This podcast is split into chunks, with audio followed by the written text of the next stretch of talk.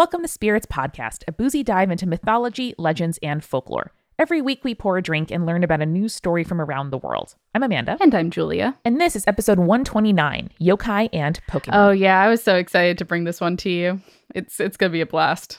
We actually came up with this episode idea while driving with the Eric's to Spaghetti Warehouse in Akron. We so did. I feel like it is it is doubly blessed. Yes. Thank you, Eric Silver, for bringing the suggestion in the first place. It was a lot of fun to do the research. The gamesman, the Pokemon, you know.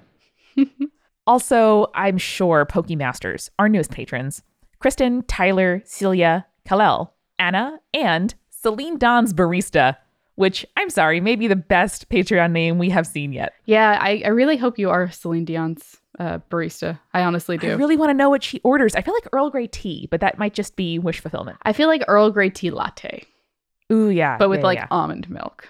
Totally. Um, I, I bet that our supporting producer level patrons have dope Starbucks names. Philip, Eeyore, Mercedes, Christopher, Kathy, Vinny, Danica, Marissa, Sammy, Josie, Neil, Jessica, and Phil Fresh. And our legends always get their coffees comped at Starbucks whenever they go. Yes. And that's Haley, James, Jess, Sarah T, Sandra, Audra, Jack Marie, and Lee Ann. We love you all, and we love what we sent you this month as your legend level patron gift. Yeah, I'm so really if you want boxes of cool, creepy stuff from us every dang month, head on over to patreon.com slash spirits podcast. Now, Amanda, I'm really excited about the sake that I picked out for this episode because one, Yes. it's it's made in Oregon, and you don't see a lot of American-made sake, so I was really excited to try it. Uh, it's called Muramura Meadow Sake, and it's like super mellow, and actually kind of reminds me more of a white wine than a traditional sake does. So, if you are just getting started into sake and you're not sure where to start, this is a really good starter sake. Totally. And I actually it reminded me of kind of like sitting in a park and reading a book, which is my preferred like spring summer activity. Uh, which leads me to my recommendation for this week, which is a novel by friend of the show Lauren Shippen called Infinite Noise. Now, this is a novel about Caleb and Adam, two of I think the internet's favorite characters from the Bright Sessions, which I hope at this point everyone has listened to.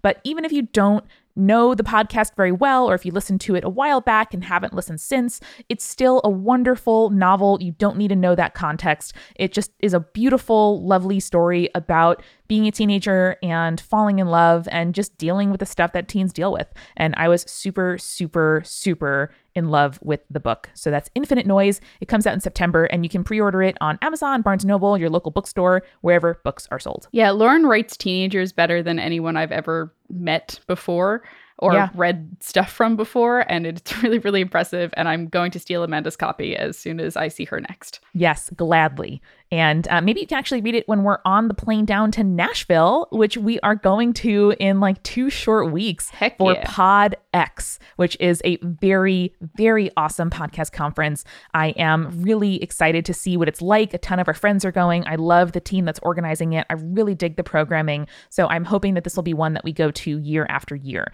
You can actually go to multitude.productions slash live to get the info about our PodX performances, about our upcoming live show in New York City this June on the summer solstice. No big deal. We are going to Orlando in August to go to Podcast Movement and then to Boston in October for a live show. Let's talk a little bit about our programming for PodX because I'm really excited about those. And I think it'll get people more hyped to come see the shows. Yeah, I think that I'm maybe most excited for DDR, which is Dungeons and Dragons in Reality. It is something that we've come up with uh, over on the Join the Party team to have like a live improv show powered by D&D that doesn't require that you know any specific podcast or campaign or even the rules of D&D. We are just playing basically an escape room, but with the rules of D&D and playing ourselves. So I just came up with the like special item that I'm going to be using at the show It is extremely funny, extremely me, and I'm really really stoked to see what it's like. It's going to be a lot of fun. I'm I'm so stoked for that one. I'm also really excited for playing for a better world. How to how games make us better creators because I think that if you are a creator and you're not also playing games and kind of learning how to play in your space better, this is the perfect panel for you because it's going to teach you so so much. And we're also, all the multitudes are going to be on a panel called Never Too Late Learning, Growing, and Fixing Mistakes After Launch, which we have learned so much over the last three and a half years Yeah. of running this show. And, you know, we're always trying to do better and to share what we've learned with the rest of our community. So this is a really exciting way for us to talk about not just like what to do before you launch your show, right? And like in a perfect world, we would all get all of the things we have to get done done. But how do you continue to learn and grow and improve even when your show is already out in the world? Yeah. It's it's going to be a blast. Honestly, if you are in the Nashville area and you don't already have tickets, you should get them and come out to see these cuz they're going to be an absolute blast. Yeah, if we've already sold you, just go right on over to podx.com slash multitude and get 10% off your tickets. Yeah, do it. Do it up. So that brings us to a close of our housekeeping. We hope to see you soon. And if you are going to be seeing us, please tweet us and let us know. We are really, really getting hyped. Enjoy Spirits Podcast episode 129 Yokai and Pokemon.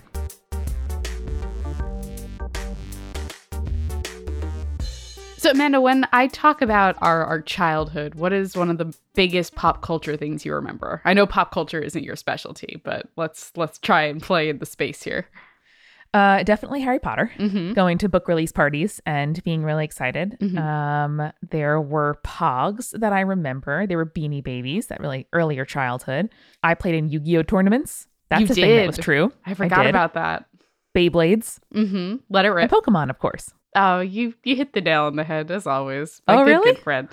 Um, so the mythology of Beyblade is what you're telling me. Yes, let me tell you about Beyblade. It actually does Yeah. have some Eastern mythology in it, but we'll talk about that another time. No, we won't. Probably never, never going to do an episode of Beyblades, but whatever. Tell me your favorite Pokemon memories. Tell me what Pokemon means to you. Oh man. Uh, well, yesterday on the subway, someone looked at me and said, "I can't believe you still play Pokemon Go." As they watched me play Pokemon Go, and I was flabbergasted and just looked them in the eyes and said, "What a strange thing to say to a stranger." um, but shout out to Daniel Mallory Ortberg, uh, who often says that as a line in his Dear Prudence column. Like, just what a strange thing to say. That is such a good comeback for So good. weirdos on the subway. Oh my god, that's fantastic. So I like Pokemon. I like catching them all. I don't love the uh, the conflict as much. I don't really do battles or gyms in Pokemon Go. That is, but in the Pokemon games, my brother and I would always buy like each of the sets that came out. So he had red, I had blue. He had gold, I had silver. He had ruby, I had sapphire. So uh, going through each game, we would buy the like twenty five dollar manual with the you know like walkthrough of the game, um, and it was always really exciting to to be you know devoted to a thing for a couple months until you played it through. Wow, now I'm just thinking about how I missed out as an only child because all I wanted in life was a Vulpix, but I had, Yeah. or uh, whatever the opposite one was. I always had an Arcanine and not a Vulpix. So Yeah, that was nice. And uh, Connor's a very good sharer. So we uh, we helped each other out, which was nice.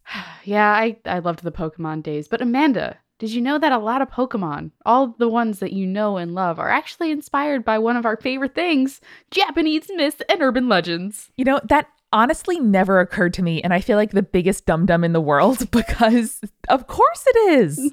So today we are going to do a roundup of some of the myths and legends that inspire the character design for Pokemon. So buckle in. I'm about to ruin your childhood. Julie, that's what I come back for week after week. So, Amanda, I think Ninetales is a great place to start. I'll admit, as a kid, I wanted an Arcanine rather than a Ninetales, but I had Pokemon Blue as a kid and never wanted to trade any of my Pokemon, so I stuck with my Ninetales and never got my Arcanine. That reminds me, Jules, how did you name your parties? I would do like themed um Pokemon party names and like a bunch of, you know, 19th century authors because I was a weird 10-year-old and stuff like that. Yeah, I usually did it based on like characters of the book I was reading at that time, and usually Greek mythology. Nice, classic. Just because I was on point. Ninetales is directly inspired by a kitsune, which is a manipulative shapeshifter and trickster spirit. So while their Ooh. natural state is a multi tailed fox, they could often shapeshift into humans to just kind of fuck around with mortals. Cool. Love a trickster. But they weren't always manipulative and malicious. So, for instance, there is a great story where a relationship between a kitsune and a mortal actually doesn't end tragically. Almost all of them do. This is one of the few ones where it doesn't. Ooh. So there was a man named Ono who spent years searching for a woman that would fit all of his ideas of what a beautiful woman should be. This happens a lot in Japanese mythology. I feel like we talked about this Hmm. with the icicle woman. Do you remember that? Yeah, just like searching after an ideal. It's like, whoops, she's an icicle. So one day he saw such a woman on the moors near his home and he married her immediately. Listen, we talked about this. Never go on the moors, and that includes marrying people that you see on the moors. Yeah, just the moors, all bad. All bad moors. I mean, they're beautiful to look at from a distance. Crucially, the distance. There's a reason why they represent longing and whatnot in English literature. Yeah. Yeah. They get married. She gives birth to a son, but at the same time, the man's dog gave birth to a puppy. Uh huh. The dog, as it grew, became more and more hostile towards the wife, which confused the man. And his wife begged him to get rid of the dog, but Ono refused. One day, the dog attacked the wife, and completely startled, she transformed into her fox form and fled the home. Hey. Hey. Ono was confused, obviously, because his wife had just turned into a fox. But he I call- just pictured his tombstone saying, oh no, confused. but he called out to his wife over the moors, saying, You may be a fox, but you are the mother of my son, and I will always love you. Come back when you please, you will always be welcome. Aw. And so she did. So every night she would appear at the house as the sun went down, and she would sleep in the comfort of his arms. Oh shit, that's super cute. Yeah, this is actually also where the kitsune gets its name. So kitsune means come and sleep, and kitsune means always come. Oh So- shit, that's adorable. They always come to sleep. But yeah, it's a really, really common myth in Japan. It's a super common story actually across most of the like Eastern mythologies. So China has a lot of uh, fox myths. Korea has some fox myths. A lot of the area just has trickster fox stuff. You know, like you do. I mean, you look at a fox, you know it's a trickster god. You just do, right? Oh. Just has that face. So kitsune are said to grow a extra tail every 100 years, and when a kitsune grows its ninth tail, aka reaches 900 years, they gain infinite wisdom and their fur goes from red to white, which is why if you look at Oh. Vulpix versus Ninetales in Pokemon, oh, that's, that's, the color change. Damn. There are typically two forms of kitsune the zenko, which are these benevolent celestial foxes that are associated with the non binary kami of agriculture, industry, and prosperity Inari. And then there are the yako, which are the mischievous kind.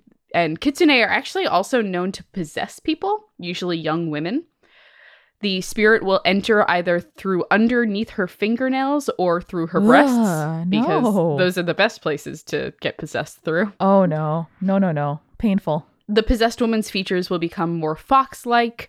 And here's actually a description of what the possession looks like according to a Greek folklorist, Lafcadio Hearn, who wrote several histories of Japanese legends through the late 1800s. So, strange is the madness of those into whom demon foxes enter. Sometimes they run naked, shouting through the streets. Sometimes they lie down and froth at the mouth and yelp as a fox yelps. And on some part of the body of the possessed, a moving lump appears under the skin, which oh, seems to no. have a life of its own. Uh-uh. Posse- possessed folk are also said to speak and write in languages of which they were totally ignorant prior to possession. That's one of the most interesting parts to me. That is one of those like you- know the sort of like after a head injury you know people sometimes like lose or gain very unexpected abilities have you heard this before No, I've never people heard of will like before. learn to play like know how to play the piano suddenly and they never did before Whoa. or they'll know languages they didn't know before like that has happened in the world and uh the brain is is a wild and most mythological place That is very, very cool. Uh, so this form of possession in modern day Japan is tied like they they've looked back at these histories and have tied it to obviously mental illness. It's also similar to another case study that has happened in the past, which is called clinical uh, lycanthropy. mm. where they are convinced that they are possessed by a wolf spirit and will fulfill those kind of prophecies of what we expect a werewolf to be. Interesting. So, do the people that are possessed by the kitsune uh, realize that and have that as like a framework, or is this something that you kind of place on them, like we did with, you know, witchcraft, for example? So it is something that we did place on them during that period, but now it's so ingrained into Japanese society that some people will develop these symptoms and convince themselves that they are possessed by a kitsune. Gotcha. So, like any you know, altered state of mind, you use the framework that you have around you, right? Like the things Right. you grew up with, the myths that are in your brain. Um, like those can can remap in unexpected ways. Yeah, absolutely. So I think that one's really cool. And that's a good start to our Pokemon mythology. Oh no. But it's gonna get creepier now, doesn't it? Of course it does. What did Uh, you think, yep. though, of the Ninetales? I tried to start you off very easy. Uh, thank you. I like it a lot. I imagine how cool it is knowing that mythology to like see the little nugget of the red to to white, you know, transformation. Um, I was just totally ignorant of it, and I was like, oh, what a pretty fox. it oh, it was has many tails. That's cool. it was one of the prettiest original Pokemon. I will say Yes. that. So I think we're gonna go next to Mawile. Do you remember Mawile? No. I'm gonna send you a photo real quick. Oh, big scary mouth boy. Big scary mouth boy. Yep, yep. Little yellow skirt, big ol' Venus flytrap mouth. Mhm. Like it. So I never really got into Mawile as a Pokemon. I do love a steel type, though I never realized why it was a steel type because as a as a ignorant Pokemon player, I would never read the Pokedex descriptions. So here is the Pokedex description from Sapphire. Quote Don't be taken by this Pokemon's cute face. It's very dangerous. Mawile fools the foe into letting its guard down, then chomps down with its massive jaws. The steel jaws are actually horns that have been transformed. oh, And then the description from Ultra Sun claims that it swallows its foes whole. So, what horrifying yokai could this Pokemon be inspired by? sounds like a, a, a big old muncher. Big Muncher. That's it. That's the uh, that's the Japanese term for it. no. the Futakuchi Ona. Uh, do you want to take a guess of what that means? Is, is it big ol' muncher? It's not big old Muncher. It is the two-mouthed woman. Oh, oh no. So Oh uh, no. Is is the second mouth is the second mouth a vagina? it's not. okay, good. I promise. So she is quite literally just a normal looking woman, apart from the fact that she has a second mouth on the back of her head, usually beneath no. her hair. Oh oh god. So it's an entirely functional mouth that has lips, teeth, and a tongue. Hmm. Now, a woman can become a Futakuchi Ona and grow a second mouth if she does not eat enough. So many of these stories start with the woman being the wife of a miser who refuses to spend money on food. So his Oh. wife rarely eats, and as a result, the second mouth appears on the back of her head, muttering spiteful things about her husband, spouting threats, and then giving the woman headaches if she refuses to eat. Wow, man, there's so much here about the sort of like bounds of femininity that we allow women Mm. to inhabit and you know, making an exaggerated monster out of those who, you know, don't comply. Yeah, seriously. So the hungrier she gets, the louder the complaints from the second mouth become, and the worse her headaches get. extremely good. Oh no. Eventually, if the woman refuses to feed the second mouth, her hair will turn against her, basically becoming a life of its own and grabbing food off of her plate to feed the second mouth. Wow, I'm getting strong Medusa vibes and I'm really here for it. It's really, really good. I really like that one too, if only because I like the idea of. We talk a lot about how women defying certain expectations and roles become monstrous. Yes. And I think this is very much one of those cases. And I like the idea of just being like, I'm going to eat my fill and you have nothing you're going to say about it because I have a second mouth and hair that moves. Yeah, and like when when a when your societal conditioning won't allow you to assert yourself as you need to, that there is some survival instinct within you that will that will, you know, take over. Yeah, absolutely. So moving on, how about the uh, Whiscash? Do you remember Whiscash? It's a very dorky looking Pokemon. Yes, I do. Is that is that uh, big fish long whisker? Big fish, long whisker. Yes, Amanda. Yes. Very good. So it looks super dorky. It's actually a water and ground type, which whenever I was playing the games, I was like, why? Why? Why Right. is that a thing? Is he like a bottom feeder? So he's inspired by a catfish. Ooh. And he doesn't seem particularly intimidating, but then you read the Pokedex entry. Again, as a child, I should have been reading the Pokedex entries because I would have had so much more appreciation for these Pokemon. So from Ruby and Sapphire, Whiscash is extremely territorial. Just one of these Pokemon will claim a large pond as its exclusive territory. If a foe approaches it, it thrashes about and triggers a massive earthquake. Oh. And if Whiscash goes on a wild rampage, it sets off a quake like tremor with a radius of over three miles. This Pokemon has the ability to predict real earthquakes. So, earthquakes. Wow. That's got to be a part of the original story, right? Surely. You would be right. Whiscash is inspired by Namazu, which is a giant catfish. Hence why Whiscash looks so dorky because he's a big old catfish.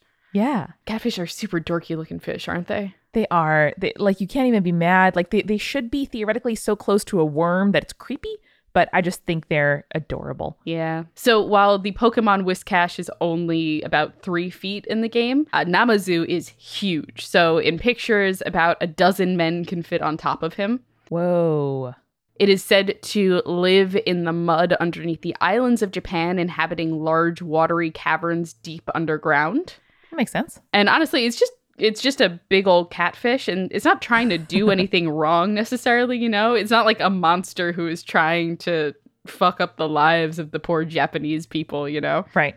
But uh, catfish tend to thrash around in the mud when they're either disturbed or excited. So, because of how big it is, their thrashing shakes the earth violently, causing earthquakes in the area near and above where they reside. Most of the art of the Namazu is the giant fish thrashing around while various people, mortals, but even kami and yokai, are trying to calm it down to stop the tremors, because obviously mm-hmm. everyone is very disturbed by these Right, big right. old earthquakes that are happening. The most popular story about the Namazu comes from the Ibaraki prefecture. So the patron deity of martial arts, Takemikazuchi, is said to be one of the few people that was able to subdue a Namazu single-handedly.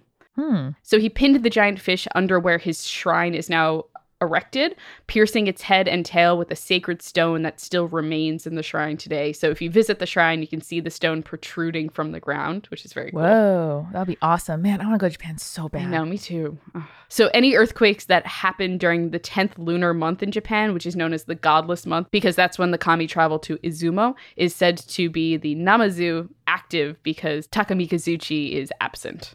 Hmm. Makes sense. I like that one. In Japan, earthquakes are tied to catfish because in 1855 there was a huge earthquake and hundreds of illustrations were shared in newspapers of thrashing catfish alongside reports of the earthquake. And that's because witnesses to the event noticed that catfish were behaving strangely just before the earthquake and speculated that catfish had the ability to foresee the upcoming disaster. So, like, ooh, these fish can see the future.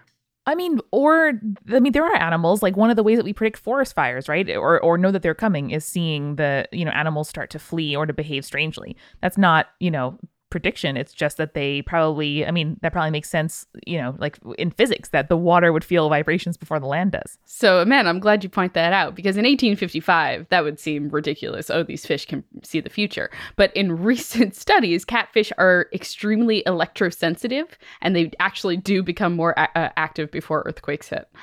There it is. There it is. Whoop, there it is. So, man, I'm going to tell you a little bit more about some horrifying Pokemon in just a bit, but uh, do you want to get a refill first? I'm gonna need it. Mm-hmm. Now, Julia, we spoke in the intro about the many performances that we have coming up.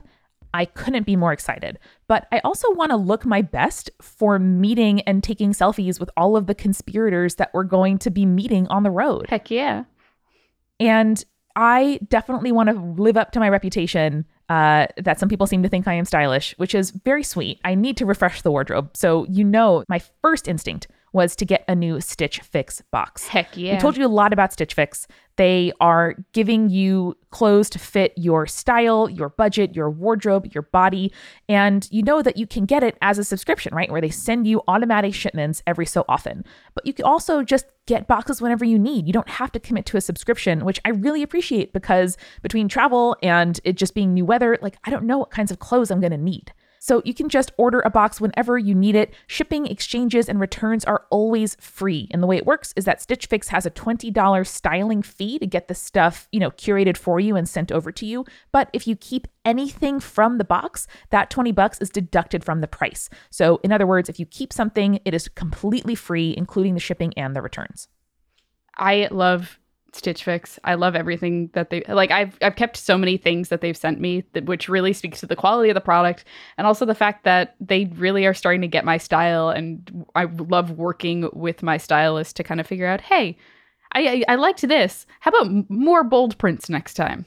It's awesome. It, it- like a celebrity always looks so good, you know, because they have these personal stylists making sure that they always look fresh and that their clothing fits them really well. So I feel like I get to enjoy that action with Stitch Fix. Yeah. So if we have convinced you, hopefully we have, to try Stitch Fix and see what they will send you, go to stitchfix.com slash spirit to get 25% off when you keep everything in your box. That's stitchfix.com slash spirits. Right, that's stitchfix.com slash spirits, and you'll get 25% off when you keep all of the items in the box. All right, Amanda, I've, I've talked about 2015 many times, and especially mm-hmm. in relation to Care of, just because I love Care of. Care of is a subscription service that gets me vitamins, protein powders, and more that are personalized to me and delivered to my door. And they come in these little cute packets that I can just rip open, take my vitamins for the day, and then not have to worry about it. And as someone who, you know, my ADHD makes it hard to remember to take anything ever, it is really, really useful to kind of just be able to pull out the thing from the box they sent me,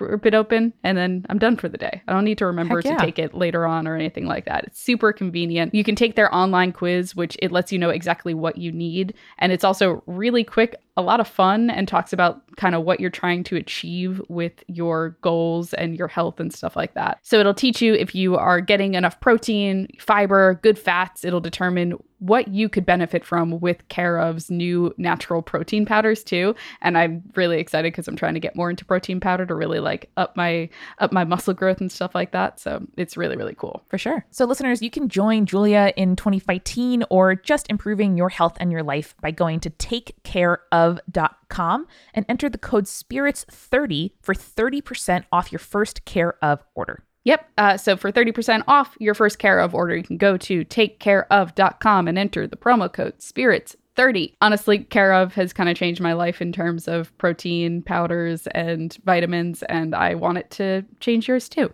Jules, my life has been changed by our final sponsor this week, and I'm not exaggerating. This is Away, the suitcase company, which I think you may have heard on other podcasts. They are known as first class luggage at a coach price.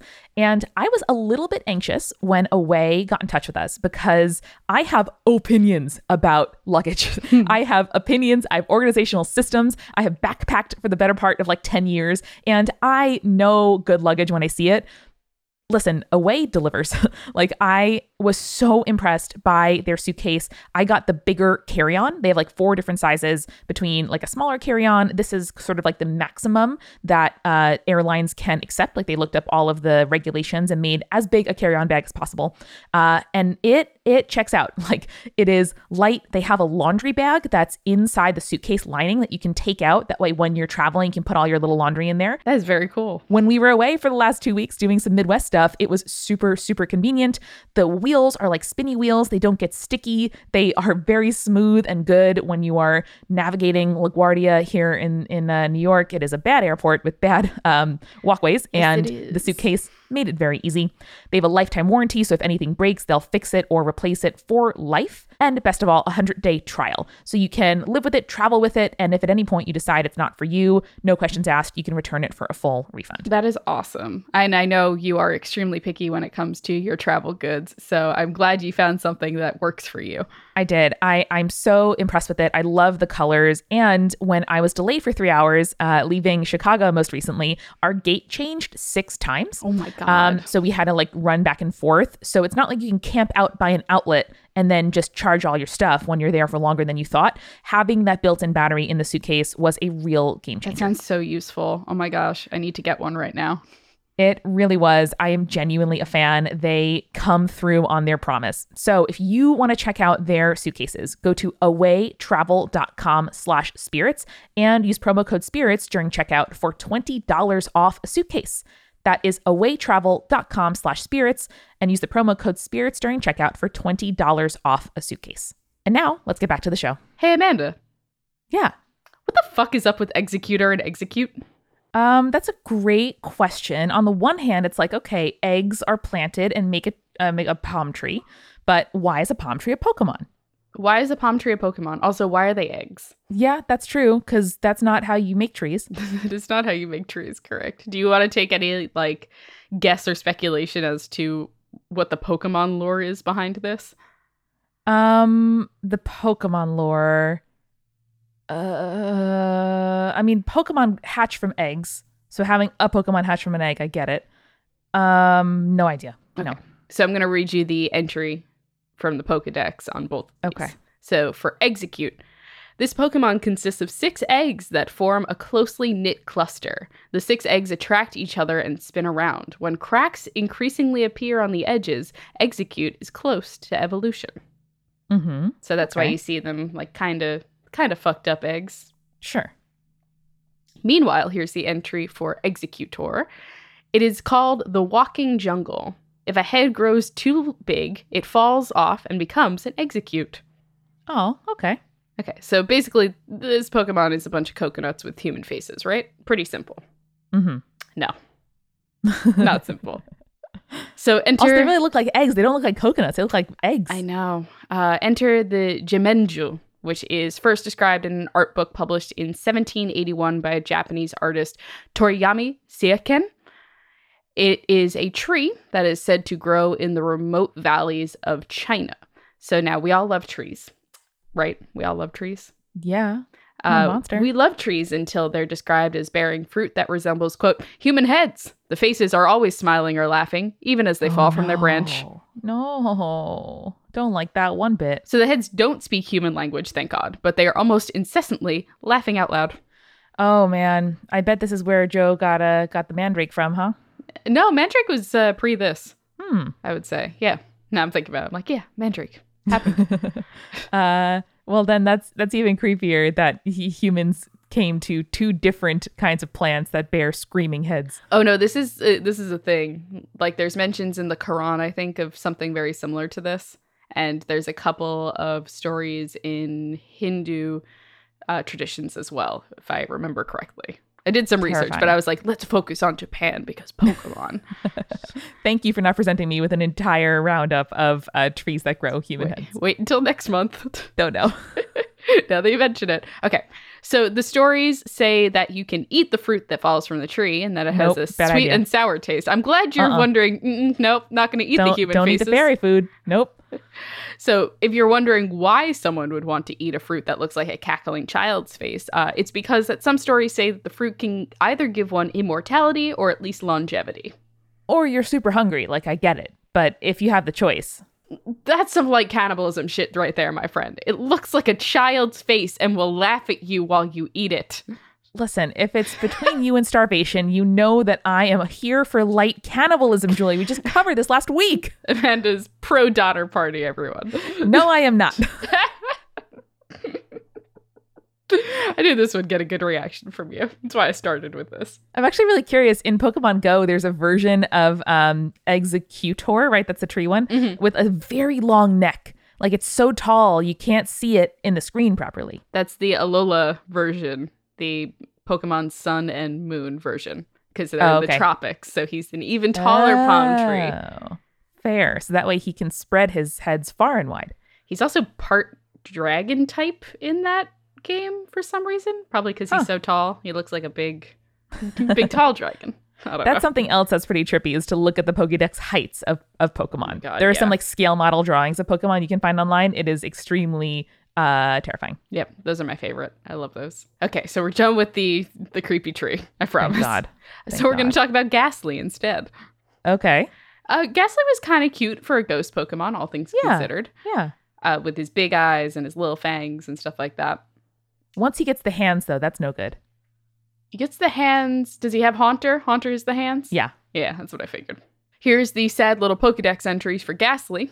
It said that the gas emanating from a graveyard was possessed by the grievances of the deceased and thus became a Pokemon.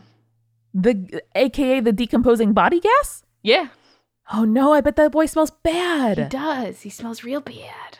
Oh no. He smells like smells like rot and decay. Oh. How adorable. oh, yeah, it's sad, but also kind of accurate to its yokai counterpart, which is the Sogenbi. So, this is a fireball yokai, uh, which is specifically the head of an anguished monk covered in flame that flies through the sky. Oh no. Why No. he anguished? You'll see why. So, here's how that ended up happening. In southern Kyoto, there was a monk named Sogen. Sogen was a bad man. Bad, bad man. He would steal money from the offering box at the temple that he resided at. He would steal offerings of oil to the gods and then sell it in secret, keeping the money for himself. Oh no. So he did all of this in life, and then when he grew old and died, he was punished for his wickedness by the gods. So his head was removed from his body, lit aflame, and was said to float across the land near the temple, trying to seek penance. Okay. All right. I get it. Pretty straightforward. Uh, Gastly, cuter, and probably less anguished than this this monk guy. Yeah, I uh, I get why the anguish exists now. Though again, like having a human head be the the middle of a fireball, pretty terrifying. Yeah. All right. I think you're gonna like this next one. Did you have opinions on Slowbro as a Pokemon and Slowking? No, I think pretty cute. Yeah, cute, a little dumb. Like that was their whole dumb, thing. Like, little sleepy, but Mhm. like I, I identify with the slow bros and and Snorlaxes of the world. Mhm, that's fair. So Slowbro evolves from Slowpoke after a Shelder bites the Slowpoke's tail because Right. Slowpokes they fish with their tails. Which is super cute, by the way. yeah. Similarly, there is Slowking, which is a Shelder biting the head of the Slowpoke instead of the tail of the Slowpoke. So instead, the Slowking gets extreme intelligence from the Shelder's poison, and Oh, the no. Slowbro just becomes more dumb from the Shelder's poison. Oh no. It's very sad. I actually am trying to evolve one right now in Pokemon Go, so I I'll let you know when I get there. Very cool. This one has less to do with Pokemon lore and more about the character design. So, Shelder, especially on Slowbro, makes the Pokemon resemble the yokai Sazai Oni. Well, Oni sounds like uni, which I have never eaten but see a lot on Top Chef. Is this a delicious, uh, spiky uh, sea creature? Mm, Almost. You're close. The Sazai Oni is pretty much an ocean snail mermaid. Oh, So that's that's really the best way to describe it. There well, is- that's interesting. What's the configuration here? uh, I will send you a photo real quick. One second. Oh, oh boy, oh boy, oh man, what a choice! Not what I expected. Um, well, we have uh, tits out, human from uh from the the belly up, and then some kind of just fleshy, um, uh, unified uh, like trunk into a shell with. Is that a shell on her face? No, that's so uh the Sazai Oni is inspired by a turban snail, which is a ocean snail. Interesting. I will send a picture of what a turban snail looks like to you. Yeah, like do you know th- those bacteria that look like adorable little sea creatures? They look like the head of one of those. You know what I mean? Yeah, I know what you're talking about. yeah. We'll we'll link this in the show notes so everyone can look at what we're talking about. Okay. But yeah, it's it's like it- it's not a human face. It looks like a little weird animal little face. snail face. Little snail Yeah. face. You know, I, I did not expect the uh the hybrid to have snail on bottom and on top. Mm, I think that the the double the double snail really makes it. It truly does. They are inspired, like I said, uh, by the turban snail, and they haunt Japan's oceans. They typically only appear on moonlit nights and dance on the water's surface, trying to lure sailors. They are shapeshifters, so they can transform into beautiful Hmm. women. They're not always double snail. I mean, honestly, that is how I feel when I get home, take off my bra immediately, wash off my makeup, and sit on the couch Become just a in double one snail. leave like a slime trail if I'm particularly Uh-huh. sweaty. You know, you know how it is. I like that. Listen, folks, don't romanticize your heroes, man. we we sound edited and funny on mic, but uh, it is summertime, and I am always a little bit shiny. I'm just always shiny, but that's just because of my skin. so they'll often pretend to be drowning and cry out as ships pass so that they will rescue her. Classic. So, in her appreciation, she will offer to sleep with any of the sailors on the ship, but she will cut off their testicles after the deed is done. Oh no. The pissed off sailors will then throw her back into the ocean where she reveals her true form. Haha, I was a snail all along. Often she'll barter with the captain of the ship the balls of the crew for part of their gold. Oh, okay. Uh, this is why Sazai Oni is often described as having golden shells in their natural state because they're crusted with the gold of the pirates she stole from. Fuck yeah. Also, in Japanese, testicles are referred to as kintama or golden balls. So she literally trades gold for gold. Very good. Love a pun. It's very Love a pun. Uh, Sazai Oni can be formed in a couple of ways. When a turban snail reaches the age of 30, uh, for instance, it transforms into this yokai. So we have th- three. How old are we? Three years is what I'm hearing until we become golden snails. No, no. So this is this is only if we're already turban snails. But th- there is another option. Do we become golden women then? Yes, obviously. We become golden girls and then we we have a TV show. True. You know, per our conversation last week, I hear that you just lose self consciousness and all the fucks um, that you have to give when you turn 30. So that's what I'm hoping for. Sounds great, honestly. So another way, this is this is our goal here, is that if a lustful woman drowns in the ocean, she becomes a sea she becomes a sea snail, and then after 30 years she can transform into a Sazai Oni. You know, not a bad way to go if, if that's going to be it. Yeah. I just gotta be horny but near water all the time, and then I can Julia, achieve my I'm- goals. it sounds like we're already most of the way there. Aren't you horny for the ocean? I'm always horny for the ocean. I'm always horny for the ocean. I hear my neighbors unlocking their door next to me.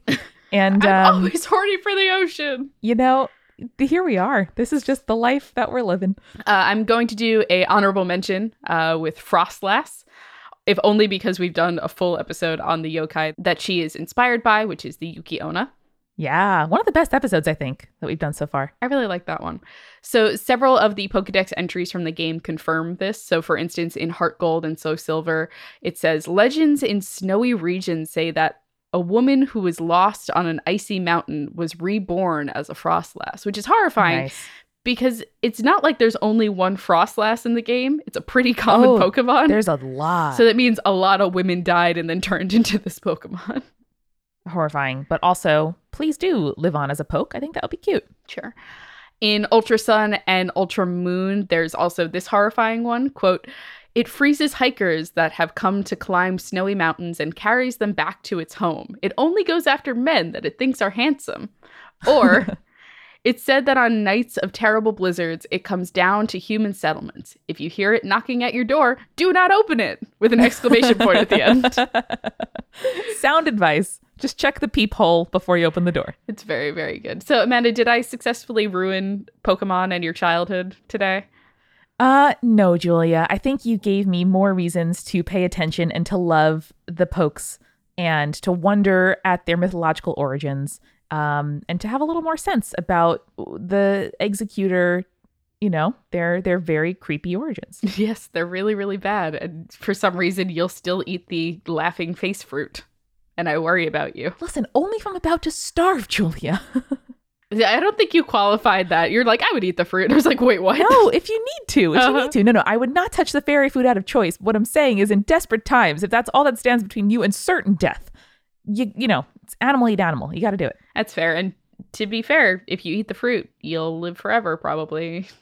Maybe, Maybe. that's that's not a thing that uh that's not a thing that that compels me. okay, good. I I don't want to live forever either. I want teleportation. I want flight. I want to be able to fall asleep on demand and stay asleep as long as I want to. Oh, God, mood. Pay me more than anything else. Um, that's about all I need. Yeah. So even if we didn't completely creep you out with these Pokemon, I think we can remind our listeners to stay creepy. Stay cool. Don't eat the fairy fruit. Only if it'll give you immortality. No, only if you're extremely hungry and need to and about to die. Ah, bye, conspirators. Have a good week. Thanks again to our sponsors. Head to takecareof.com and use the code SPIRITS30 for 30% off your first care of order. StitchFix.com slash spirits will get you 25% off when you keep all five items in your Stitch Fix box. And visit awaytravel.com slash spirits and then plug in that promo code spirits during checkout for $20 off a suitcase with Away. Spirits was created by Amanda McLaughlin, Julia Schifini, and Eric Schneider, with music by Kevin MacLeod and visual design by Allison Wakeman. Keep up with all things creepy and cool by following us at Spirits Podcast on Twitter, Instagram, Facebook, and Tumblr. We also have all of our episode transcripts, guest appearances, and merch on our website, as well as a form to send us your urban legends at spiritspodcast.com. Join our member community on Patreon, patreon.com slash spiritspodcast for all kinds of behind-the-scenes stuff. Just $1 gets you access to audio extras with so much more available too. Recipe cards, director's commentaries, exclusive merch, and real physical gifts. We are a founding member of Multitude, a collective of independent audio professionals. If you like spirits, you will love the other shows that live on our website at multitude.productions. And above all else, if you liked what you heard today, please share us with your friends. That is the very best way to help us keep on growing. Thank you so much for listening. Till next time.